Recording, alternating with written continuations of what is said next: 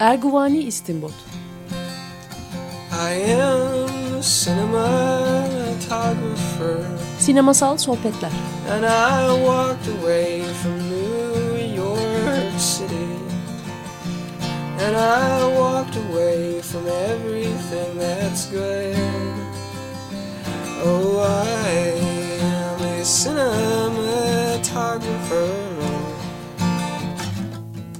If you were Hazırlayan ve sunan Cüneyt Cebenayak.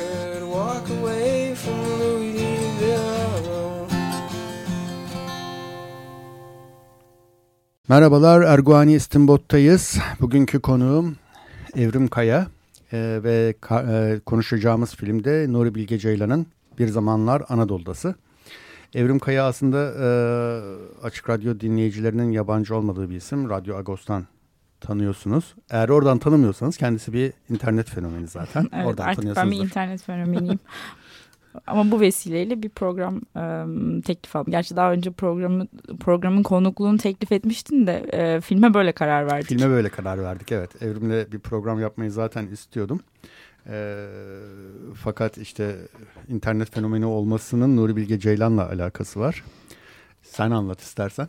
İyi, hadi ben anlatayım e, böyle bir öz eleştiriyle başlayarak hayatını az çok iyi kötü e, yazarak kazanan birinin yapmaması gereken bir şey yapıp iki tane tırnak işaretini unutarak bir tweet attım. Bir Zaytun haberi alıntısıydı.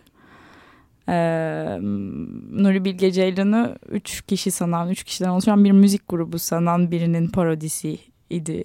Ee, ben bunun çok komik olduğunu düşündüm. Haber çok paylaşılmıştı. Ama sonra bana bir ders oldu. Galiba haberleri insanlar genelde içeriklerini okumadan sadece başlıklarını okuyup beğendi, beğenerek paylaşıyorlar. Çünkü haberi paylaşanlar bile haberin içinde alınmış bir cümle olduğunu sanırım anlamadılar. Ve bu bir anda deli gibi şey yapmaya, retweetlenmeye başlanmış. Ben bir, iyi bir Twitter kullanıcısı değilim. Hatta şey kendi adıma değildi uzun zaman. Hı hı.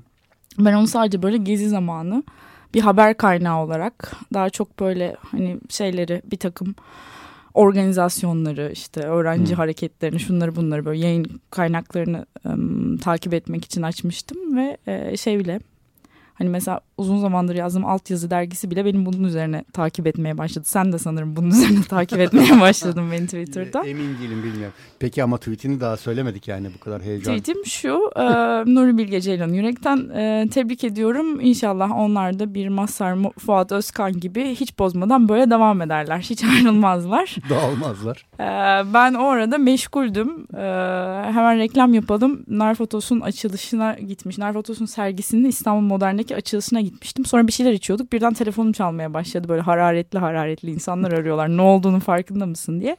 Şu olmuş. Bu deli gibi retweet almış. Başta güzel şaka falan diye almış. Birçok insan bunun Zaytun haberi olduğunu bilerek paylaşmış. Ama sonra başka bir çevreye doğru yayılmaya başladıkça bir aptal sarışın e, şeyine dönmüş. Şakasına dönmüş. Yani fotoğrafımın sarışın birinin fotoğrafı olmasıyla benim yabancılaştım yani kendime. Sarışın biri olmam dolayısıyla olduğundan e, eminim. Yani şüphelenmiyorum çünkü hep böyle yorumlarla da şu, şu sarışının yaptığına bak filan gibi. Mesela bir, Nihal Bengisu Karaca da retweetlemiş. Herhalde işte kafasında aptal İzmirli şöyle bir şey var. salak. Onun yorumunun altında ülkenin ne kadar yarılmış olduğunu gördüm mesela. Ha. Çünkü bilhassa Nihal Bengisu Karaca'ya yapılan yorumlarda işte bu Kemalistler böyle. bu layıkçılar böyle. Bu geziciler böyle falan. Bizi cahillikle suçluyorlar ama kendileri bilmiyorlar.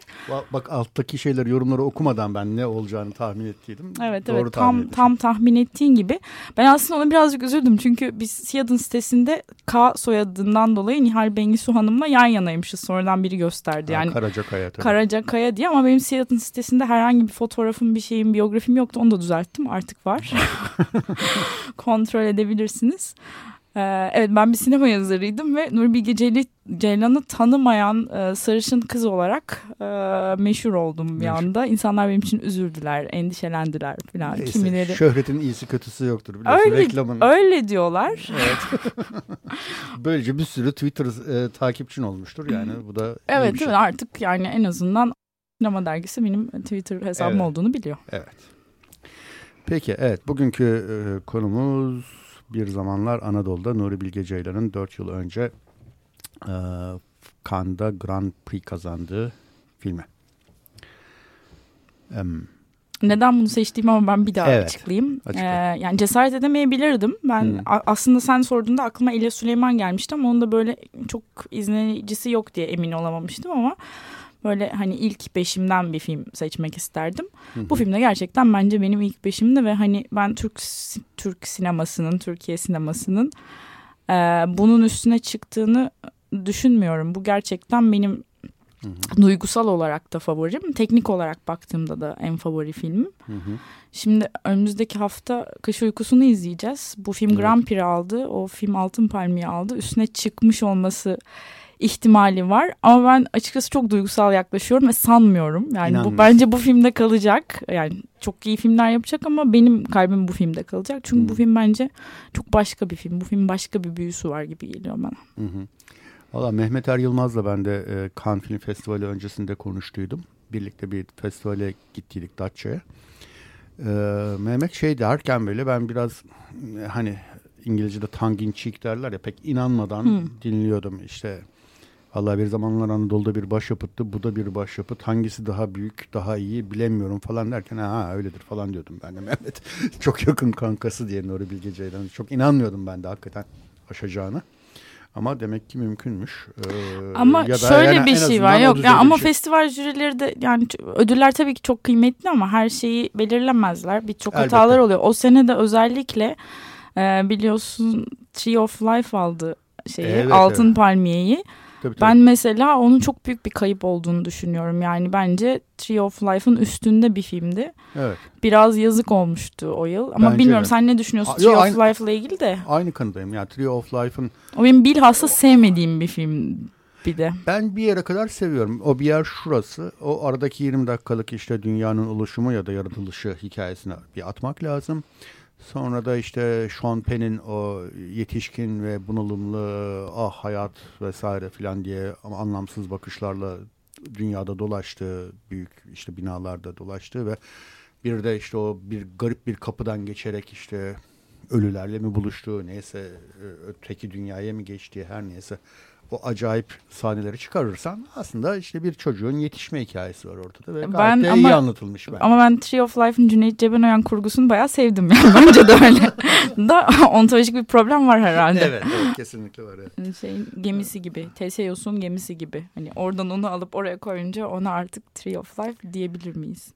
Evet. Yok yani şaka bir yana ben hmm. onun da şeyle etkisiyle ikisini çok üst üste izledim. Hmm. Ee, Yerevan Film Festivali'nde izlemiştim ikisini de Kandan hemen sonra. Ee, şey şanslıydım yani. Kanda izleyenlerden sonra ilk izleyenlerden biriydim şeyi. Bir zamanlar Anadolu'dayı. Ve hemen ertesi günü sanırım Tree of Life'ı izledim ve büyük bir hayal kırıklığı yani çok çok yazık olmuş filan. Ya tabii canım eminim yani Nuri Bilge Ceylan'ın da hiç beğenmediği Altın Palmiye'ye kazanan filmler vardır. Var Yok, olduğunu biliyorum ben hani zaten de. Yani hani, oluyor. Ha. Tabii benim de beğenmediklerim oluyor. Mesela geçen seneki filme ben çok bayılmadım. Ee, neyse. Şimdi e, filmi e, herkesin bildiğini varsayıyoruz. Sonunu açıklamaktan çekinmiyoruz. Bu bizim zaten e, programımızın temel e, şeyi, yapısı böyle. Ama biz yine de bir hatırlatma babından kısaca bir özetle geçiyoruz. E, ben bir başlayayım istersen değil mi? E, yani işte küçük bir e, Anadolu kasabasındayız. E, bir cinayet araştırması sürmektedir. Aslında ilk sahne o değil. İlk sahnede bir içki içen birkaç kişi görürüz ama pek bir konuşma yoktur orada. Bir epilog var çünkü ha. diyebiliriz herhalde evet, değil mi? Evet. Prolog. Prolog var. Ee, e, Epilog da bilmiyormuş. İşte sarışın olmanın bir takım sorunları oluyor biliyorum. Neyse. Ee, şey e, e, ondan sonraki e, bölümde de işte üç arabanın e, karanlıkta e, bir ceset aramaları süreci başlıyor. Ee, içlerinde işte komiser var, bir doktor var, bir de savcı var. Onun dışında işte şoför Arap Ali var, işte e, vesaire bir iki polis falan daha var. Yani bunlar işte yol boyunca birkaç yerde duruyorlar, bulunamıyor, hatırlamıyor katil nerede öldürdüğünü. Bu arada işte doktor e, pardon savcı doktora bir kadının e, ölüm gizemli ölüm hikayesini anlatıyor ve oradaki fikrini soruyor. Anlıyoruz ki o aslında onun karısı falan sonradan anlıyoruz. E, bunun dışında işte komiser Naci'nin karısıyla telefonla konuşmaları ve sorunlu bir çocukları olduğunu öğreniyoruz. E, başka ne öğreniyoruz? Katille e, ölen adam arasında bir e, çocuk ilişkisi olduğunu da öğreniyoruz. Çünkü adamın çocuğunun aslında katilin çocuğu oldu. Yani öldürülen adam kendi çocuğu zannettiği çocuğunun aslında katilin çocuğu yani öyle bir şey var. Katil kendi... Öyle bir şey var. Tam da aslında tabii ki şey doğum babalık testi falan da görmüyoruz. Hani filmde ha. bir takım şüpheler. Evet. İnanmayan karakterler de var bunun böyle olduğunu ama galiba biz inanıyoruz. Hı, hı, hı, hı. Ben şahsen inanıyorum. Ben de inanıyorum. ee, başka ne var? Ee, Velhasıl kelam sonuçta bu ceset bulunuyor. Ee, ben, de, ben dün kontrol ettim. Bir saat 24. dakikada ceset bulunuyor. Bulunuyor. Evet. Katilin bir de aptal kardeşi var. Hatta o aptal kardeşini öldürmüş olma ihtimali de var. O bir ara bu da bir, ince bir sesle ima ediliyor. Evet. evet ince bir sesle söylüyor. O da sus lan gerzek falan diye susturuyor Hı-hı. kardeşini. Ama korkuyla olduğundan hissediyoruz da hiçbir şeyin aslında konuşulduğu gibi olmadığını en evet, azından. Evet yani ya da katil kardeşinin kendisinden daha korunaksız birisi olduğunu düşünerek korumaya çalışıyor onu hiç olmazsa. Ben gireyim ben içeride hayatta kalmayı beceririm ama bu hayatta kalmayı beceremez diye düşünüyor Hı-hı. da olabilir. Um, Başka sonuçta işte bir... Sonuçta gün doğuyor. Gün doğuyor. Bir otopsi sahnesiyle çok uzun bir otopsi sahnesiyle film bir finale ulaşıyor. Evet otopside bir başka gerçek daha öğreniyoruz. Bir başka ki. gerçek. O da e, öldürülen kişinin aslında öldürül, ölü zannedilerek gömüldüğü anda ölü olmadığını da anlıyoruz ama bu da üstü örtülen bir gerçek olarak. Evet, aslında sonuçta kalıyor. domuz bağıyla bağlanmış diri diri gömülmüş biri var ama bütün bunlara rağmen aslında oldukça yumuşak bir film değil mi? Evet oldukça yumuşak. Ee, kimseye çok sert bir bakışı yok diyebilirim. Kadınlar konusunu biraz tartışmak gerektiğini onu düşünüyorum. Onu tartışacağız, onu tartışacağız.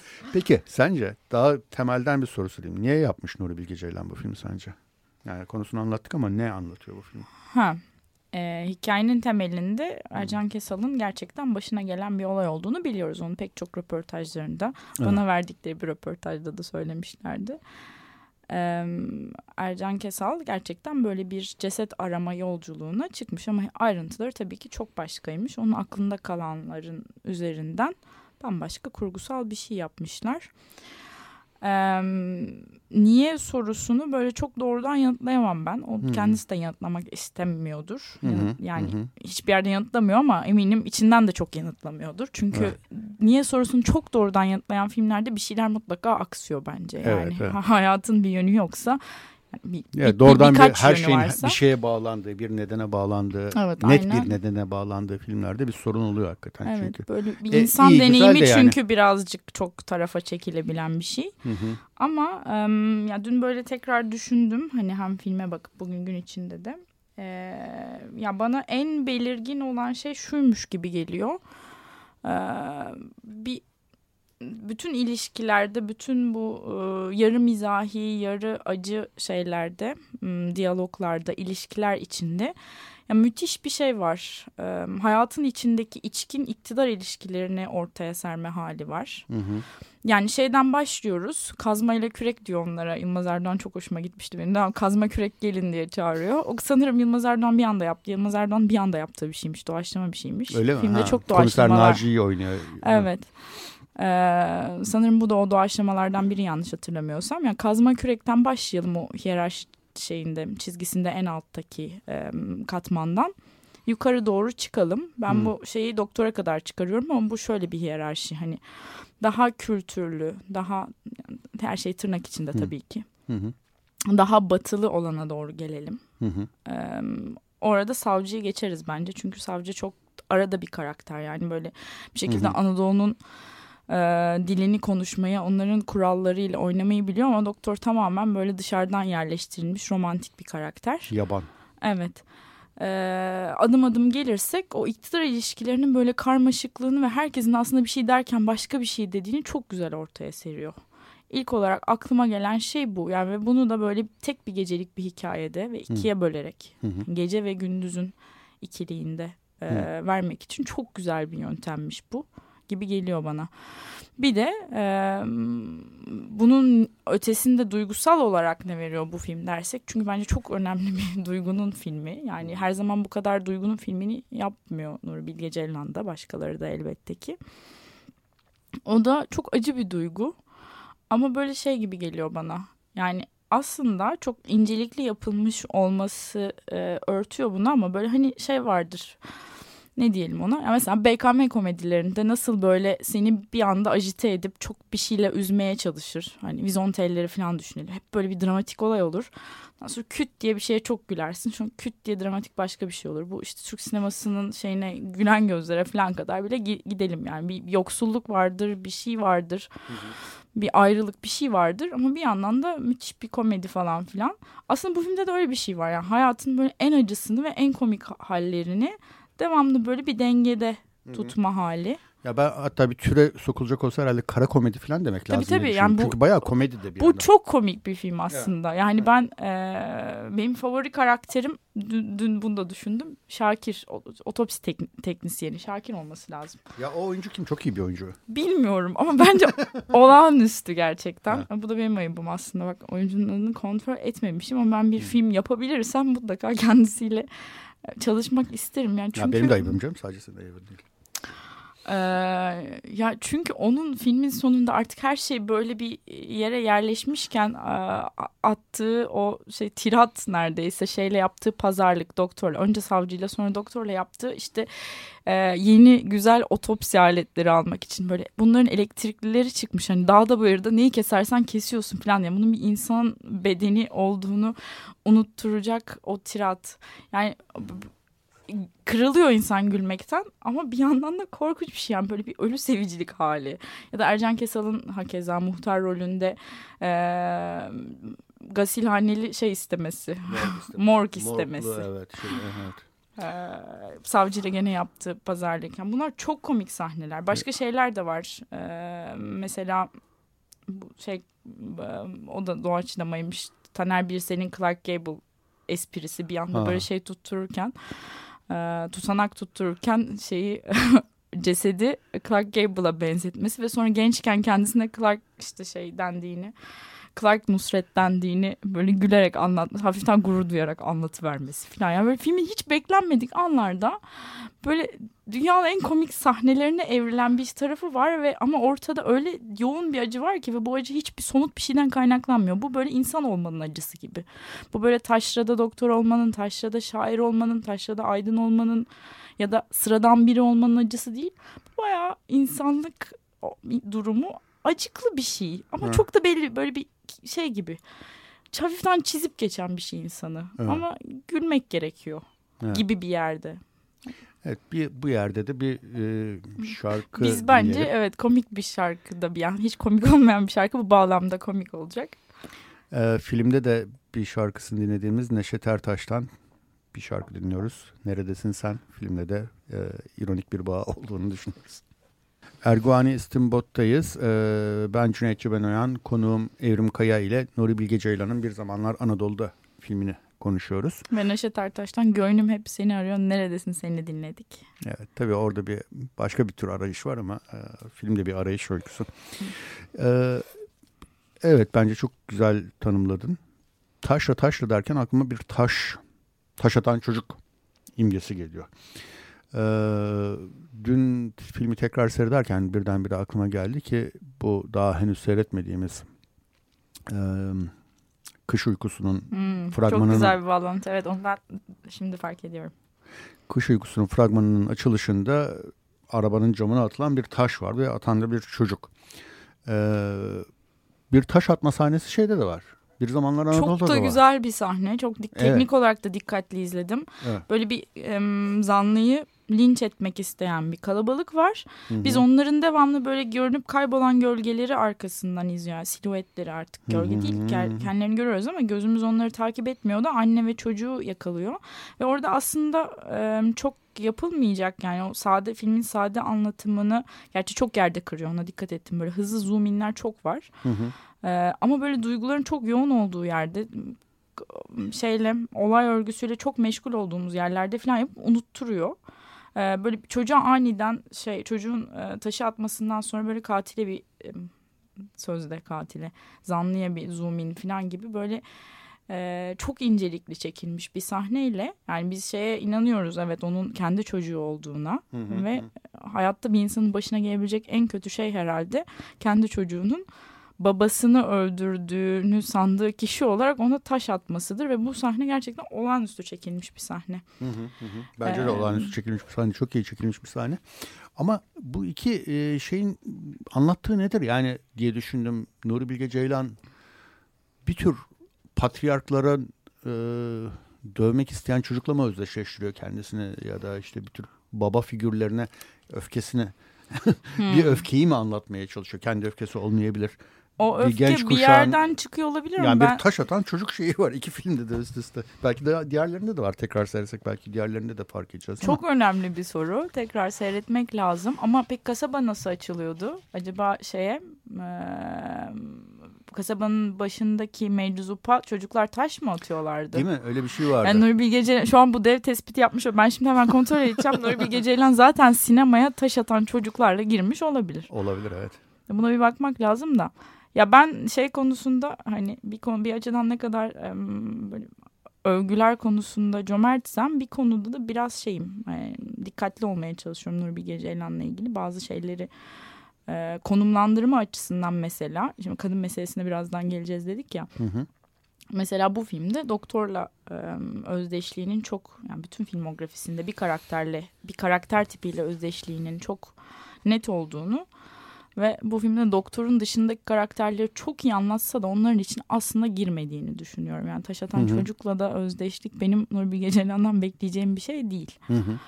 Ama e, hı. çok e, önemli bir meseleyi iyi bir e, gözlemle aslında sembolik olarak filmlerine sokmuş oldu. Belki kendisi de farkında değildir ama hani Türkiye'nin taş atan çocuk gerçeği. Bir de öyle bir şey var tabii yani bir de oraya bağlanma hikayemiz var ama o o tabii çok başka bir bağlamı da var bir yandan yani bir Kürt meselesinin bir e, bir sonucu diyelim. E, Gerçi artık Türk meselesi, Türk Kürt meselesi, meselesi hepimiz birer taş atan evet. çocuk olduk.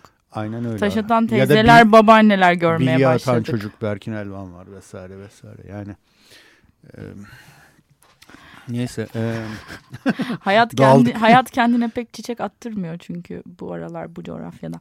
Öyle. Öyle. Ee, peki ya dur biraz daha aldık bir şarkı daha dinleyelim bence. Biraz da dağıtan bir şarkı olacak bu. Ee, Komiser Naci'nin e, cep telefonundaki melodi e, bir, bir filmin melodisi. Bunu da ikinci defa yapıyor şeyde Üç Maymun'da Yıldız Tilbe'nin e, evet. sen de sev ama sevilme diye bir bedduasıyla başlayan bir telefon melodisini evet. uzun uzun dinliyorduk çok hoşuma gidiyor. Ben Üç evet. Maymun'un çok favori filmlerinden değil ama o sahne hiç aklımdan çıkmaz. Şimdi de e, hangi film sen söyle. Love Story. Evet. Aşk hikayesi yani Ryan O'Neal ile e, e, e, McGrove'un başrolünde oynadığı bir zamanlar hepimizi ağlata ağlata öldüren aşk hikayesi filminin tema müziğini çalalım. Love Story. Açık Radyo 94.9'da Erguani İstimbot programındayız. Ben Cüneyt Cebenoyan, konuğum Evrim Kaya. Ee, birlikte Nuri Bilge Ceylan'ın Bir Zamanlar Anadolu'da filmini konuşuyoruz. Şimdi biraz e, filmden yola çıkarak e, kadın meselesine bakacağız Nuri Bilge Ceylan sinemasında belki bir parça. Ben filmi seyrederken e, Asgar Farhadi falan da geldi aklıma mesela son Le Passé filminde, geçmiş filminde. Böyle sürekli e, dolap çeviren kadın, bütün kadınlar dolap çeviriyordu o filmde. Hepsi. Le kaç tane kadın vardı ki ama zaten? O çok. Ee, bir ev sahibesi Berenice Bejon'un evet. e, canlandırdı. Onun e, kızı vardı. Hı hı. Ondan sonra şeyde e, Doğru, adamın... Tamam, tamam. E, ben, ben çok ayrıntılı bir analizini de yazmıştım. Şimdi Aa. biraz utandım. Hatırladım. Evet adamın çok kadın var. Ben nedense Berenice de... Bejon'dan başka kimseyi hatırlamamışım. Hatırlamadım ha. bir an. Tamam doğru. Ama şimdi şöyle ee, bunu açıkça söylüyor filmde şeyin ağzından ben her karakterin birazcık yönetmenin şey mikrofonu olduğuna inanırım. Hı. Ee, komiser Naci Ee, zaten işte benim bir büyüğüm zamanında demişti ki diyor nerede bir şey var. Orada bir kadın var. Bela var kadına bak hemen. Nerede bir karışıklık var hemen kadını ara diyor. Kadın meselesi vardır bir şekilde diyor onun içinde evet. Ee, bence çok güzel sembolik sahne burada da şey e, doktorun otopsi için beklerken ee, o da güzel sahnelerden bir tanesi şey aşçıya gidip yemekte ne var işte fasulye var bulgur pilavı var ayran Eklimi. var filan eklimi değil filan çocuk orada yemek yiyor onu Hı. merak ediyor ama esasen aslında kadına bakmak istediğini anlıyoruz. Hı. E, kadına bir bakışı var ya kadına bakmak için orada duruyor kadına bakmak için o muhabbeti bahane ediyor kadına baktıktan sonra bir yakın plan kadının ayakkabısını görüyoruz. O anormal topuklu, topuklu. ayakkabıyı görüyoruz. Benim hemen kafam yine üç maymuna gitti. Orada böyle e, yine esas kadının ve bütün sorunun kaynağı olan be, belayı getiren kadının kafasına e, sorunu açma fikrini, bütün bu e, olay işleri karıştırma fikrini, işte kocasının patronuyla beraber olma fikrini düştüğü an ayakkabısını sallıyor bir koltuğa oturup topuklu ayakkabısını bilerek. Yani bir Nur bir Gece İlham filminde ben genellemeye gidebilirim. Yani topuklu ayakkabı varsa bela hani kadından öte. Hı hı. Bir tür kadın kadınlığı e, giyinmiş kadın mı diyeyim öyle bir şey kadınlık. Evet. Yani, yani her kadın değil belki o masum genç kız değil belki ama filmde de olan hani. Hayır şimdi bu film üzerinde konuşursak iki çeşit iki tane kadın oyuncu var zaten. İki iki çeşit kadın var ikiliğini ben görüyorum. Bir tanesi... Hmm. Oyuncu olarak var ama karakter olarak daha karakter fazla kadın var. olarak... Yani hatta üç kadın var diyebiliriz. Evet, bir tanesi evet. Naci'nin karısı var. Tabii, tabii, Sesini tabii. az buçuk duyuyoruz. Ee, doktorun, fotoğraflarından gördüğümüz doktorun eski eşi var. Bir de savcının, savcının bahsi geçen bahsi eski geçen karısı var. Karısı var. Ee, tamam bu iki oyuncu iki uç e, karakteri temsil ediyor gerçekten. Bir tanesi daha böyle e, bu aslında hoş bir şey. Sarışın olan daha masum ve şey esmer olan daha vamp. Hoşuma gitti. Sarış, sarışın diyebilir miyiz? Yok ama Muhtarın şey. kızını kastediyorsun. Açık kumral yani ha, böyle ha. şey koyu tenli değil. Diğeri değil. epey esmer onun evet, yanında. Akça pakça bir kızımız. Akça pakça bir kızımız. O çok büyülü bir sahne. Bir mucize olarak geliyor gerçekten odaya. Ee, galiba melek gibi. Evet. Kurgu günlüklerinden mi biliyoruz bunu da? Tam nereden bildiğimizi bilmiyorum da Nurbi Gece'nin çok kafasında yokmuş o sahnenin o kadar dev bir sahneye dönüşüyor ama çok dev bir sahneye dönüşüyor. Hı hı. Biraz fazla vurgulu. Hı. Ben yani, o günlükleri okumadım ya. Yani böyle bir eksiğim Reklam yapalım. Altyazı dergisinin Şimdi eki olarak. Şeyi tam olarak okumadım. Ercan Kesal'ın kitabını karıştırdım bir miktar. Ee, o kızdan söz ediliyor orada. O tasarlanıyor yani. Ee, şey konusunda ise e, katilin karısı e, diyelim ya da zanlının karısı onun e, e, bir tür fanfatal olduğunu söyleyebilirim. Çünkü onun e, m, filmi noirlaştıran da biraz o belki de. E, çocuğun katilden olma ihtimali Ebru Ceylan'ın aklına geliyor.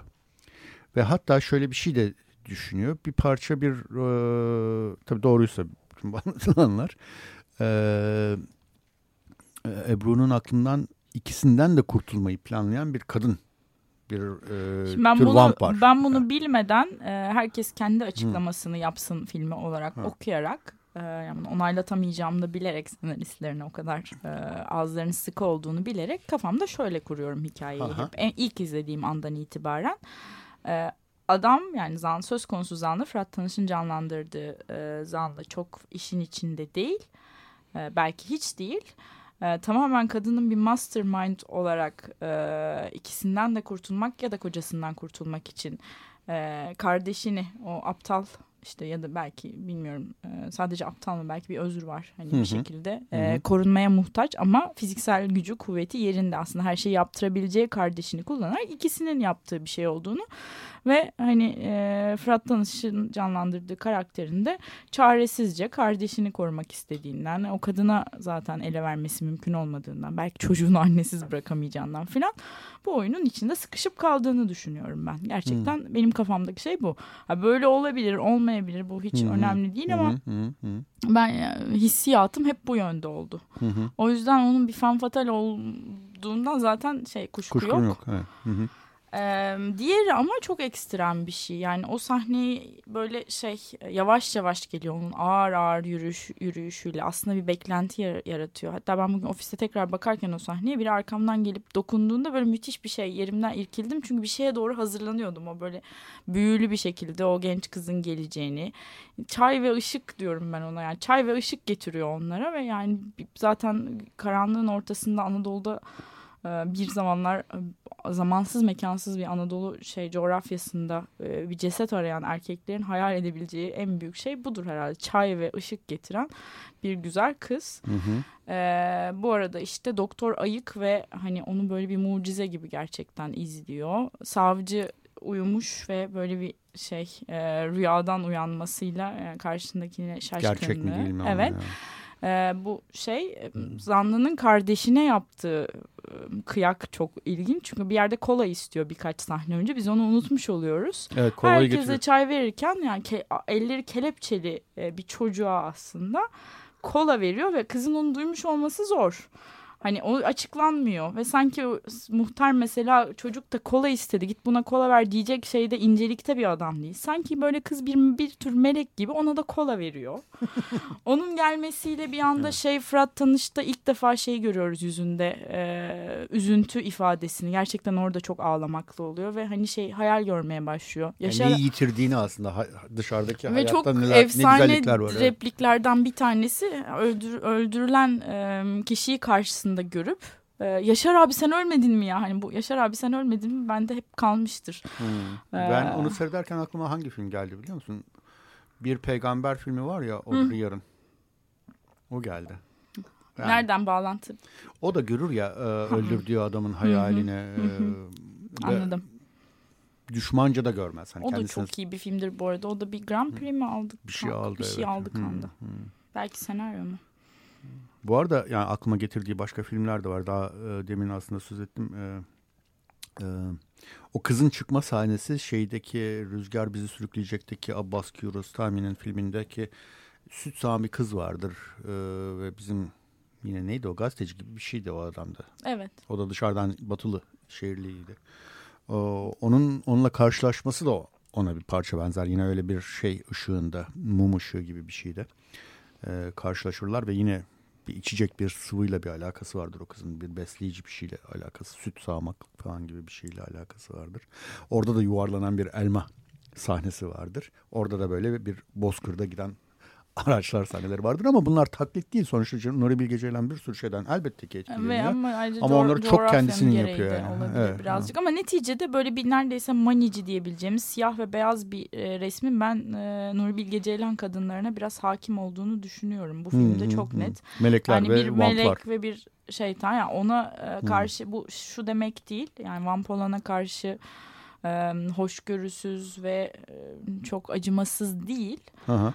Ee, ama e, yani orada bir şey var. Ee, şöyle bunu kıran bir şey var e, kafamda. Çok, çok tam olarak oturtamadığım bir şey var. Bir hiyerarşinin içindeki tuhaf iktidar ilişkilerini çok böyle bir satranç gibi e, hamle hamle bize öğrettiğini düşünüyorum bu filmin böyle hı hı, Nur Beycan'ın kafasındakilerin ama e, bunu başka bir yerden de okumak mümkün. Yukarı doğru çıkıldıkça ben biraz daha dişileştiğini düşünüyorum. Yani hiyerarşide yukarı çıktıkça hı hı. karakterler böyle sert, küt, e, hötsöt erkek olmaktan çıkıp mesela doktor aslında en efemine karakter bu erkekler arasında. Kadınları bir tarafa bırakırsak. Hı hı. O yüzden savcıyla doktorun ikiliğini biraz buradan da okumak mümkün gibi geliyor bana. O yüzden mesela savcının kafasında çözmemeye çalıştığı, kendini suçlu duruma, suçluluğunu kabul etmemek için çözmemeye çalıştığı karısının ona e, kızgınlığından kendini öldürmesi e, fikrine hemen kadının konumunu yüzde yüz anlayarak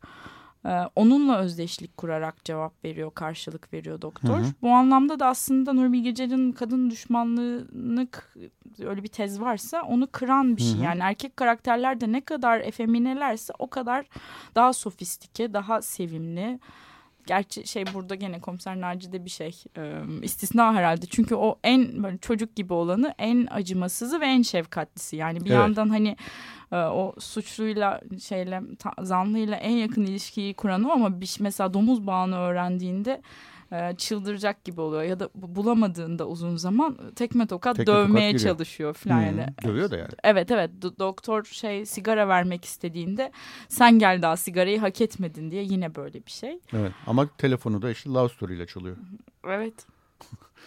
Öyle de bir adam.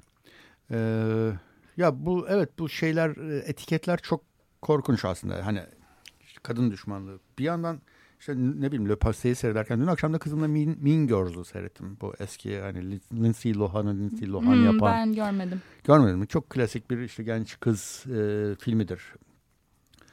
Sürekli böyle dolap çevirme yani kadınlıkla dolap çevirme arasında çok ciddi bir ilişki olduğunu bir sürü film bana ya böyle... Cüneyt bunu sokaktaki adam çok düşünüyor. Yani gerçekten Hı. bu bir diyalektik bir ilişki herhalde. Sokaktaki adam bunu düşündüğünden filmlere böyle yansıyor. Hı. Filmlere böyle yansıdıkça sokaktaki insan bunu daha çok böyle düşünüyor. Ya biraz da şeyde bir gerçekliği de olabilir tabii. Yani eğer sana böyle bırakılan alan daha e, dar ev içi ve işte sosyal güçten yoksun isen Hı.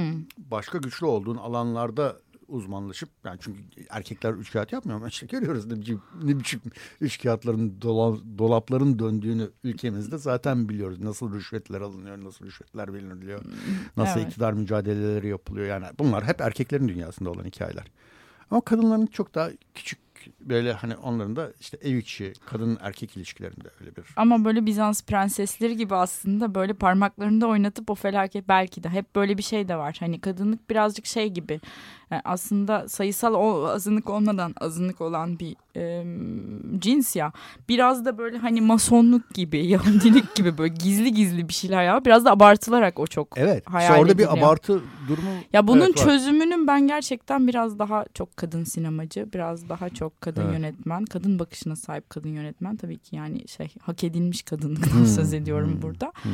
Ben ne olduğunu düşünüyorum. Mesela uzakla ilgili hep aklımda böyle bir şey var. O karakterler kadın olsalardı Hı. Yani e, bir kadın e, fotoğrafçı hı hı. memleketinden bir genç kızı getirseydi ne olurdu? Hı hı. Hani her şey çok başka türlü olurdu gibi geliyor bana. E, biraz böyle hani kadın sinemacılar daha çok film yapacaklar ki. Biz de Mesela konuyu hocam. çok dağıttık. Tamam. Dağıtmışken bir tane o zaman şey dinleyelim yine. Ee, yine bir Neşet Ertaş bu sefer filmde geçen e, biraz onu ben şey e, bir iki bir şey söylemek Tabii. istiyorum o böyle günün aydınlandığı sahne. Hı hı. Müthiş bir ses tasarımı varmış filmde. Ben tekrar buna yeni dikkat etmiş olabilirim. Görüntüler yani şey gibi geldi bana. Hani görüntülerin çok bir domine edici bir tarafı olduğundan çok iyi görüntüler çekiyor. Ee, sesin ne kadar olağanüstü olduğunu kaçırmışım. Yani sadece böyle bütün filmin böyle iki buçuk saatlik sesleri odaya verilse insan sıkılmadan dinler. Yani konuşmaların absürtlüğünün yanı sıra mesela şey var bir sigara içmeleriyle çocuğun işte komiser Naci'nin çocuğun ondan olduğunu öğrendikten sonra şeye acıması anı var e, zanlıya. Bir sigara yakıyorlar. Sigaranın yanış sesi müthiş duyuluyor. Ondan sonra sabah oluyor hemen. Ve Neşet Ertaş'la biz bir arabanın içindeyiz. Ve Neşet Ertaş'la Allı Turnam'la gün doğuyor. Hafif de yağmur yağıyor değil Hafif mi? Hafif de yağmur yağıyor. Çok acı bir sahne Çok. o ve sadece yolda yürüyorsunuz yani arabanın içinde gidiyorsunuz sabah ve yağmur yağıyor acısı o aslında başka evet. bir şey değil yani birinin ölmesi gerekmiyor insanın tabii, öyle tabii. hissetmesi evet, için. Evet evet evet çok güzel bir sahne hakikaten yani bu duyguyu yaşamışızdır herhalde otobüs yolculuklarımızda falan evet, değil mi? Yani evet. uyuyorsundur, uyanıyorsundur işte dışarıda böyle bir yalnızsındır, evinde değilsindir falan böyle bir, bir tür sıla durumu vardır sanki. Ben bunu bayağı Hisarüstü otobüsüyle şeye giderken, Boğaziçi'ne giderken bile çok yaşadığımı hatırladım. Doğrudur. Ben. doğrudur. O, o mevsim, sabah ha. erken, yağmur. Hı hı. Peki şarkı sen sun. Neşet Ertaş tamam. neydi adı? Allı Turna. Allı Turna. Dinliyoruz. 94.9 Açık Radyo Erguvani İstinbot programındayız. Ben Cüneyt Cebenoyan, konuğum Evrim Kaya ile bir zamanlar Anadolu'dayı konuşuyoruz. Evet final, filmin finaliyle ilgili birkaç şey söylemek istiyordun. Onları aktarır mısın? Bana e, çok insaflı bir finali varmış gibi geliyor e, filmin. Çünkü aslında e, yani içeriğinde bir şey yok. Hiçbir yere gitmeyen bir hikayenin böyle birçok doruk noktası var. Birçok şey oluyor. Ee, ama yani ne kadar sert olsa da o şey otopsi sahnesini çıkarıyorum ve ortada bir yerde bırakıyorum. E, film çok daha böyle huzursuz edici, rahatsız edici. e, bir yerde kalıyor aklımda ama şey gibi geliyor. Yani aslında e, sabah olduğunda hani şey gün doğduğunda otopsi sahnesine gelindiğinde o film bitiyor şey gibi böyle hani sabahladığınız gecelerde film böyle bir uzun süresinden dolayı ve yani gerçek hayata yaklaşan ritminden dolayı insanda bir sabahladım ben hissi uyandırıyor. Ve hani o çok yoğun bir olayla sabahlanan gecelerden sonra insan uyumadan önce bir çay kahve içmesi, oturması, hani bir camdan dışarı bakması falan gerekir ya. O uzun işte doktorun yani çok çok sert şeyler oluyor tabii çok e, senaryo açısından önemli şeyler de oluyor ama esas mesele o değil de sanki böyle rahat rahat biz doktorun iç dünyasına giriyoruz ee, ve işte şey e, rengi değişiyor filmin o karanlıktan bizi aydınlığa alıp uzun uzun bir hamama götürüyor mesela anlık o hamam sahnesini başka bir yönetmen rahatlıkla atabilirdi etkiyi güçlendirecek diye düşünebilirdi ama bu filmin tam numarası da o yani etkiyi ne kadar şey yaparsa e, azaltırsa o kadar güçleniyor. Çünkü ins insan deneyimine hani hayatın kendi ritmine yaklaşıyor gibi geliyor bana. O yüzden de bu böyle hani sabahladığımız gecelerde uyumak için birazcık uyuma, uyumayı beklerken biraz böyle şey yaptığımız e, gün ışığında düşündüğümüz o anlara benzetiyorum filmin sonunu. Sonunda da işte e, şey sesleri, e, otopsinin sesleri çocuk seslerine karışıyor. Camdan bakan doktorun aslında gülümsediğini görüyoruz. Çünkü o çocuk için bir şekilde hayat devam ediyor. Bir top atılıyor ve koşarak ona karşılık veriyor falan filan. Ya bütün o karmaşanın ortasında bir yerde ama tabii ki şöyle çok sağlam bir şey var. Şeyden hiç bahsetmedik. Taner Birsel'in yüzünde bir şark çıbanı izi var. Taner Birsel'e bir makyaj yapmış Nuri Bilge Ceylan. Öyle bir şey yok yüzünde onun normalde. Şey diyor ona hani Anadolu bu adama bir iz bıraksın istedim. Bozsun istedim. Hani birazcık yüzüne yansısın istedim o şey. E, lekelensin istedim.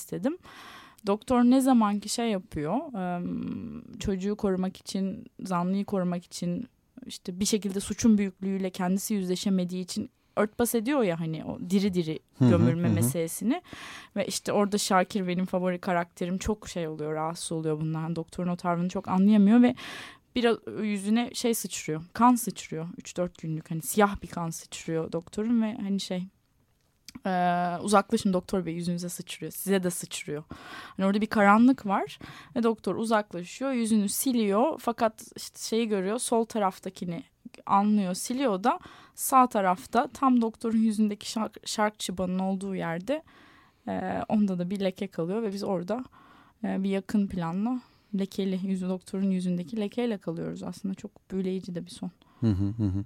Çok büyüleyici bir son hakikaten.